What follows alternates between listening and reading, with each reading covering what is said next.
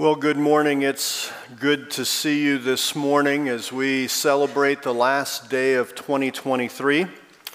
And I would like to thank you.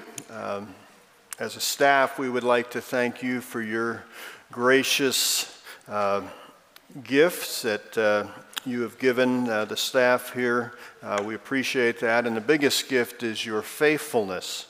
And uh, we have a great group of people. We're, if you're visiting with us, we're an imperfect church, uh, full of imperfect people, led by imperfect people, but desiring to serve and follow a perfect God. And uh, this morning, we, you know, several months ago, we made the determination with Christmas Eve and New Year's Eve on Sundays, what should we do?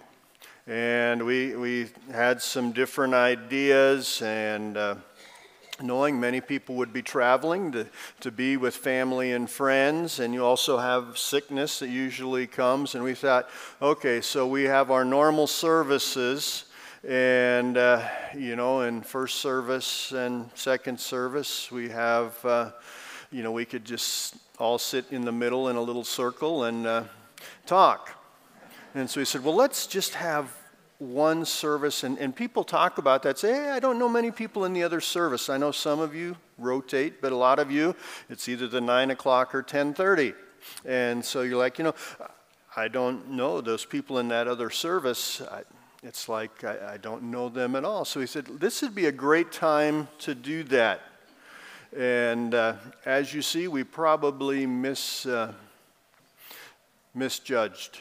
And... Uh, in a good way, but I greatly appreciate your willingness to uh, pack in. And, uh, and I know, uh, uh, I know some of you have your seat, and when you got here, somebody else was sitting in it.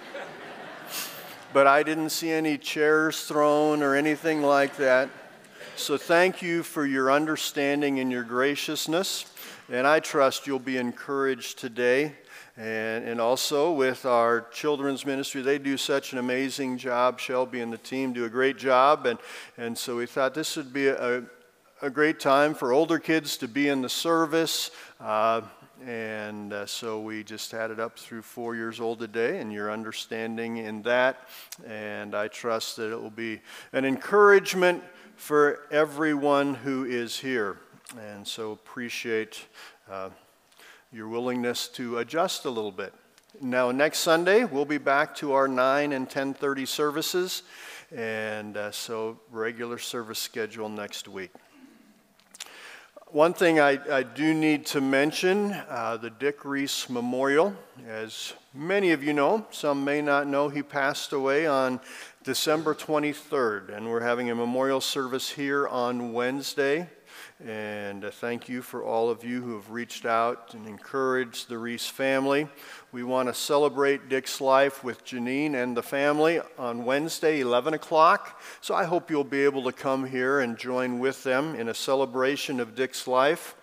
We also could use some salads and some desserts and there's sign up. I know some of you have already signed up via the website or called in, and I already saw a few names this morning there on the list before the service began. But if you'd be able to help with that, we would surely appreciate that. And we need to uh, pray for Janine and the family.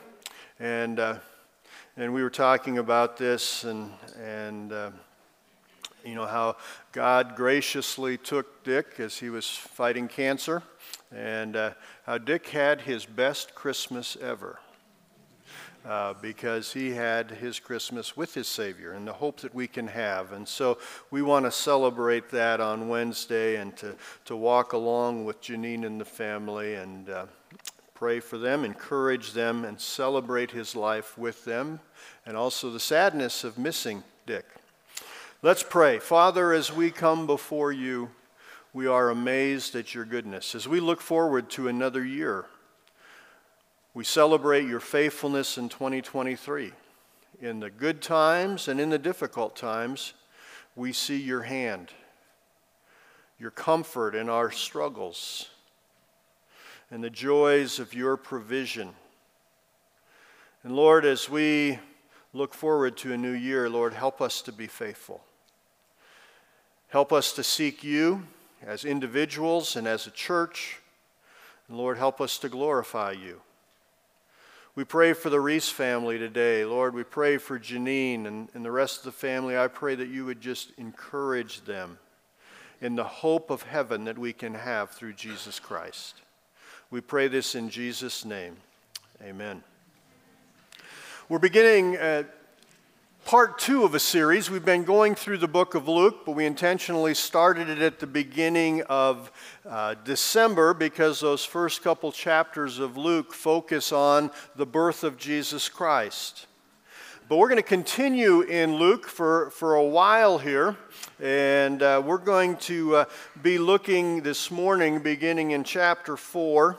So we continue looking at the book of Luke, but we've entitled this series Against the Flow because Jesus did things that went against the flow, and He challenges us to do things that go against the flow. So, want to encourage you as we uh, continue through Luke to maybe take some time and, and be reading through the book of Luke and uh, seeing the amazing things that Jesus did that are captured in this, the third gospel of the New Testament. This morning, in the first verses of chapter 4, we're looking on how to handle temptation.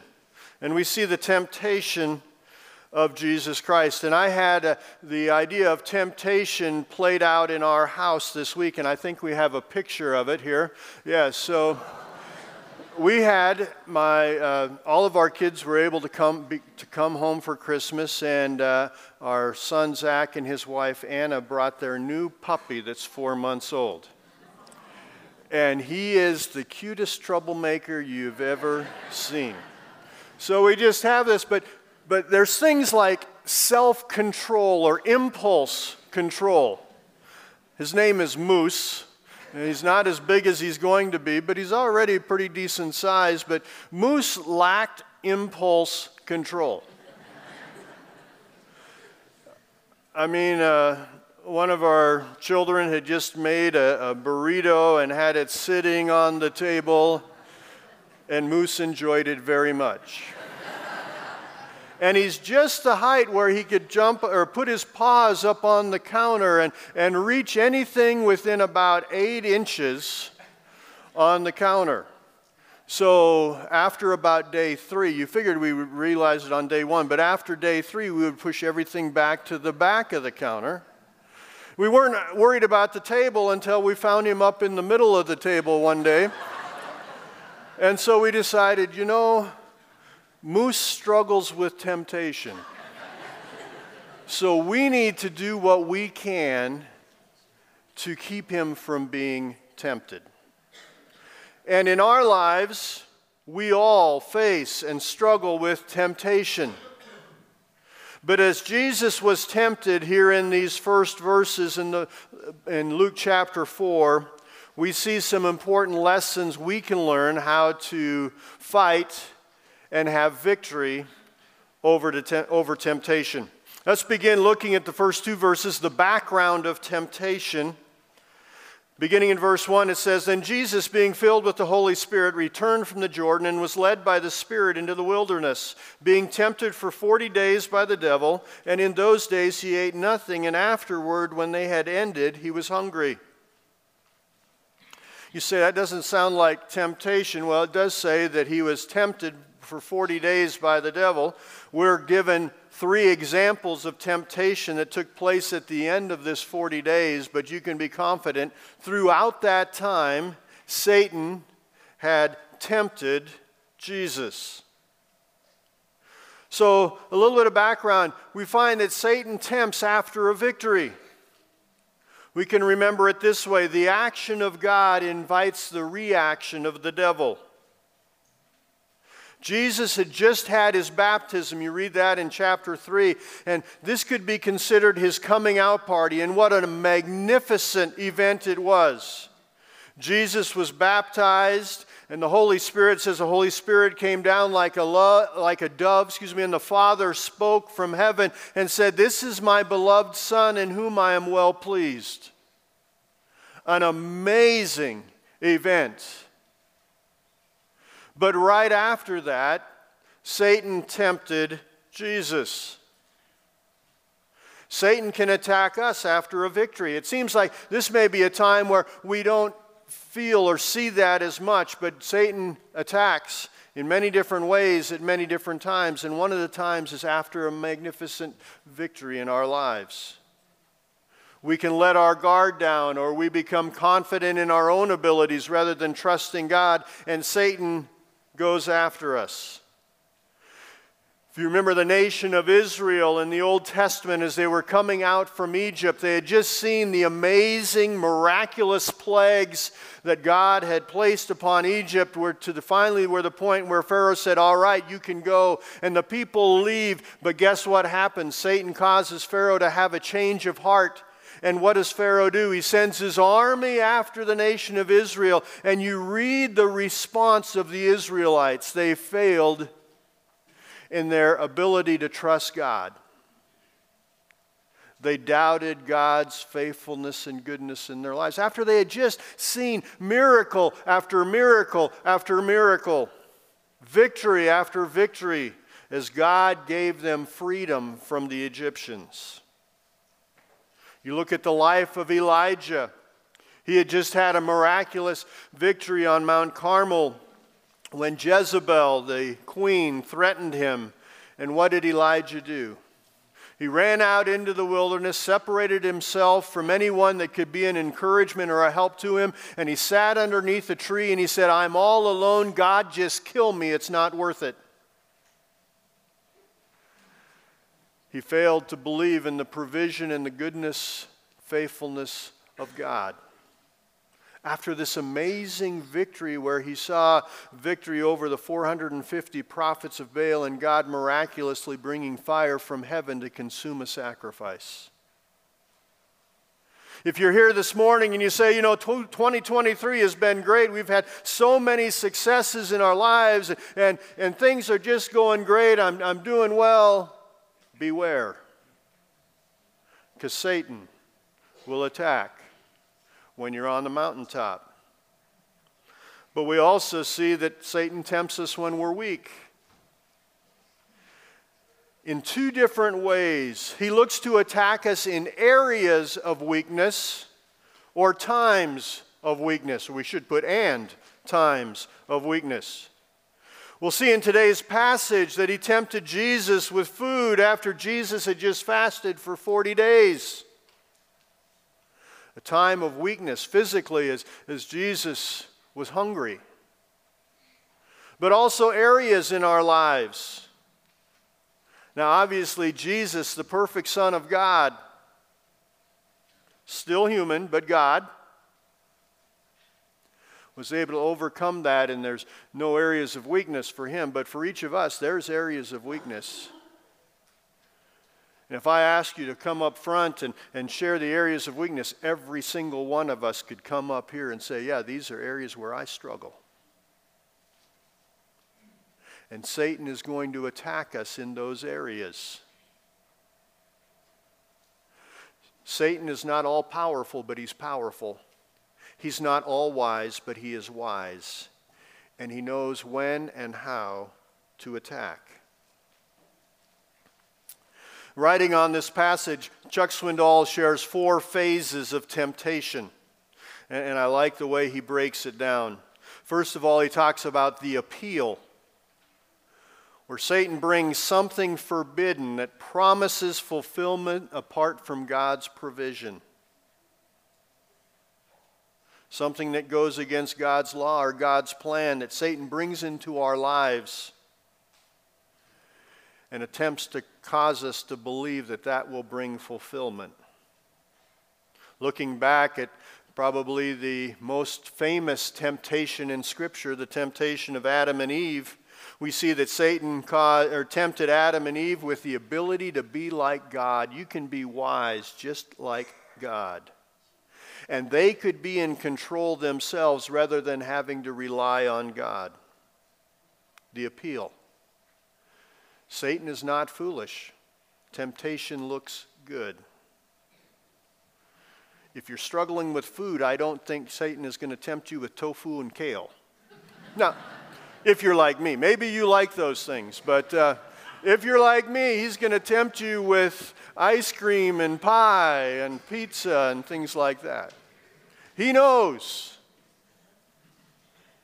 the appeal. But then uh, Chuck Swindoll goes on and talks about the second phase, and that's the struggle, where the tension builds between the appeal of sin and the belief in God's goodness. What did Satan do? He caused Adam and Eve to question God's goodness in their lives. And then the response. A decision on our part is made either to disobey or to wait and, on God and trust Him. Adam and Eve chose to eat the fruit to disobey God. And then the last phase is the aftermath, the consequences. What are the ultimate consequences of sin? Or the consequence of choosing to follow God and resisting the temptation. And we will see that ultimately the consequences of falling to the temptation of sinning breed destruction and despair. But yet, when we choose to resist temptation and obey God, we are blessed. Adam and Eve felt the consequences of sin, the struggles that they faced, as you read the curse there in Genesis chapter 3, but also the separation of God, which brought forth death. Not just for them, but for everyone who has ever lived.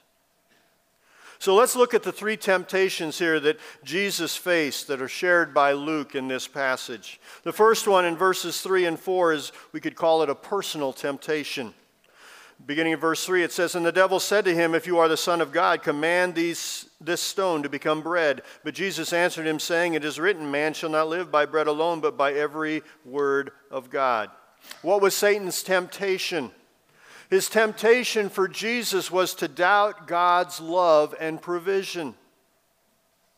That word if there could be translated since. Both Jesus and Satan knew that Jesus was the Son of God. Neither of them had any doubts about that. And so, really, Satan could have said, Since you are the Son of God, take this stone and make it bread. Jesus had the right to something that the Father had withheld. Here's what Satan did he wanted Jesus to act independently of the Father. And we can face that same temptation. I want to do it my way and get what I want. Our wants and desires become more important than God's word and his will. We can see this in many, many areas of our lives. Unfortunately, one of the areas that we see it in is in relationships, specifically marriage. You know, he or she is not meeting my needs. They're not giving me what I want. So I'm going to respond either in kind by not giving them what they want or even by walking away. That's not God's plan. You see, Satan wanted them, or wanted Jesus, to doubt God's love and provision. And he does that same with each and every one of us.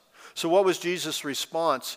And we'll see in each of these three, his response is a quote from an Old Testament passage from the book of Deuteronomy. This one is Deuteronomy chapter 8 and verse 3. It says, So he humbled you, allowed you to hunger, and fed you with manna that you did not know, nor did your fathers know, that he might make you know that man shall not live by bread alone, but man lives by every word that proceeds from the mouth of the Lord.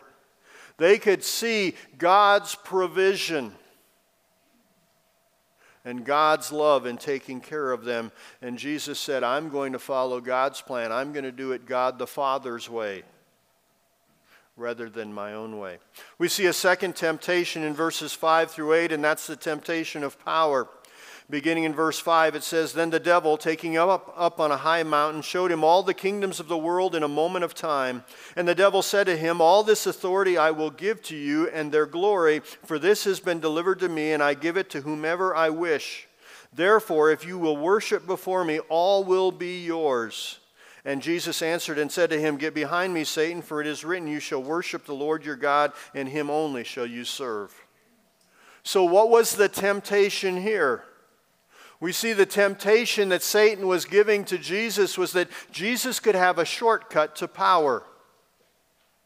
Jesus was tempting, or Satan was tempting Jesus to find a way to bypass the cross. All Jesus had to do would just take a moment and worship Satan. And Satan, who has been given authority over this world during this time, would be able to say, All right, Jesus, just worship me just momentarily, and I'll give you the kingdom of the world. Oh, but there was such, so much more behind that. Jesus knew what was ahead in his life. He knew the fact that he had come here to this earth to die for our sins. And the death on the cross. And Satan was like, you know, you don't have to do it that way. You don't have to follow God's plan. Just do what I tell you to do, and I'll give you things. It's a shortcut to what you would like. Satan loves to do that. You see, we don't want to do it God's way, we want to do it the easy way. Or sometimes we use the statement, the end justifies the means. Yeah, I'm not doing it the right way, but Jesus knew that eventually he would be King of Kings. Well, he was God, but he would be put on the throne forever and ever, King of Kings and Lord of Lords. He knew what takes place in the book of Revelation. We win. But this would be such an easy shortcut to get there. And so we see, oftentimes we say, you know, yeah, I'd like this, and I don't want to work hard to get it, or I don't want to wait for it, so I'm going to do it my way. Again, you'll see that these temptations cross over in what Satan desires for us to do. Just like turning the stone into bread. I want to eat, I want to eat now. Here, I want to have the glory without the pain. And we see that Satan's temptation was very powerful. However, Jesus responded by rejecting and resisting the temptation. His response is found in Deuteronomy 6:13, which says, "You shall fear the Lord your God and serve him and shall take oaths in his name." God is the only one who we worship. You see, whoever we worship will be the one we serve. And Jesus was going to worship the Father alone. In his humanity, still fully God, but yet coming in human flesh he was going to do it God the Father's way. We see the third temptation in verses 9 through 12. It says, Then he brought him to Jerusalem and set him on the pinnacle of the temple and said to him, If you are the Son of God, throw yourself down from here, for it is written, He shall give his angels charge over you to keep you, and in their hands they shall bear you up, lest you dash your foot against a stone. And Jesus answered and said unto him, It has been said, You shall not tempt the Lord your God. What was the temptation here? This one may be a little more confusing, but here's what Satan did Satan tempted Jesus by saying, Jesus, you can put on a show and the people will be amazed. Jump off the pinnacle of the temple, and there was a spot on the temple which was right above the Kidron Valley, and so it was about 450 from the, that pinnacle of the temple down to the valley floor below. And can you imagine the people as they, as they see or hear about Jesus up there and he, and he jumps off, and God, to fulfill his plan, has to bypass his original plan to send angels to protect Jesus? And what would happen when Jesus came back to the front of the temple after being rescued by angels midair? Whoa! That temptation. And you see what Satan was doing. He wanted Jesus to do it his own way and make God do something to protect his son. In other words, we do things and say, God, you need to do this for me. And so you better bless it. It's sort of like the people that are going to rob the bank and say, All right, God, we're going to rob this bank, and, but you better keep us safe, and, and we'll give a tithe. Make it sound a little more spiritual, right? You say, That's silly. But asking God, or telling, not asking, telling God, God, this is what I'm going to do, now you bless it, is a temptation that we all face. But that's not God's plan. Satan quoted from Psalm 91. Jesus had been quoting scripture to Satan, so now Satan gets into the quoting, and he quotes from Psalm 91, 11, and 12. It says, For he shall give his angels charge over you to keep you in all your ways. In their hands they shall bear you up, lest you dash your foot against a stone. Now it's interesting. Satan quoted directly from Psalm 91, but he skipped part of it. He skipped the phrase, in all your ways, there from verse 11. And what does Satan do with Scripture? He twists or misuses Scripture to try to encourage us to fall to temptation. And here he was challenging Jesus to demand the Father to do something for him. But what was Jesus' response? Deuteronomy 6:16, "You shall not tempt the Lord your God as you tempted him in Massah." And you say, "What's that?" Well, back in Exodus chapter 17, they were at this place that they ended up calling Massah, where the people wanted water and God brought them water. But what did they do? They demanded that God bring them water. We deserve this. Now you do it, God. And you say, boy, that's a pretty strong statement. But we can do the same thing, can't we? God, I deserve that, and I expect you to give it to me. And so we see these three temptations. And so I want you to think about the battle of temptation in your life, in all of our lives. We see the battle of temptation. It's interesting that the closing verse here says in verse 13 Now, when the devil had ended every temptation, he departed from him, departed from Jesus, until a more opportune, until an opportune time. There's a couple things as we finish here this morning that we need to remember. The first one is this expect the devil or Satan to tempt you. 1 Peter verse, chapter 5, verse 8 says, Be sober, be vigilant, because your adversary, the devil, walks about like a roaring lion seeking whom he may devour. According to a Barna research poll, 40% of people who considered themselves Christians do not believe that Satan is a real being, but instead a symbol of evil. Folks, that's dangerous. Throughout Scripture, we see that Satan is alive and well.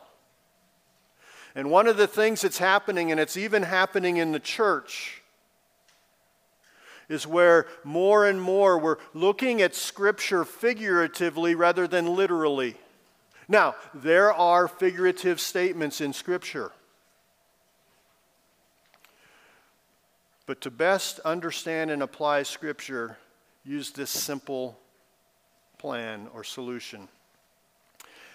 God's scripture is literal unless obviously figurative.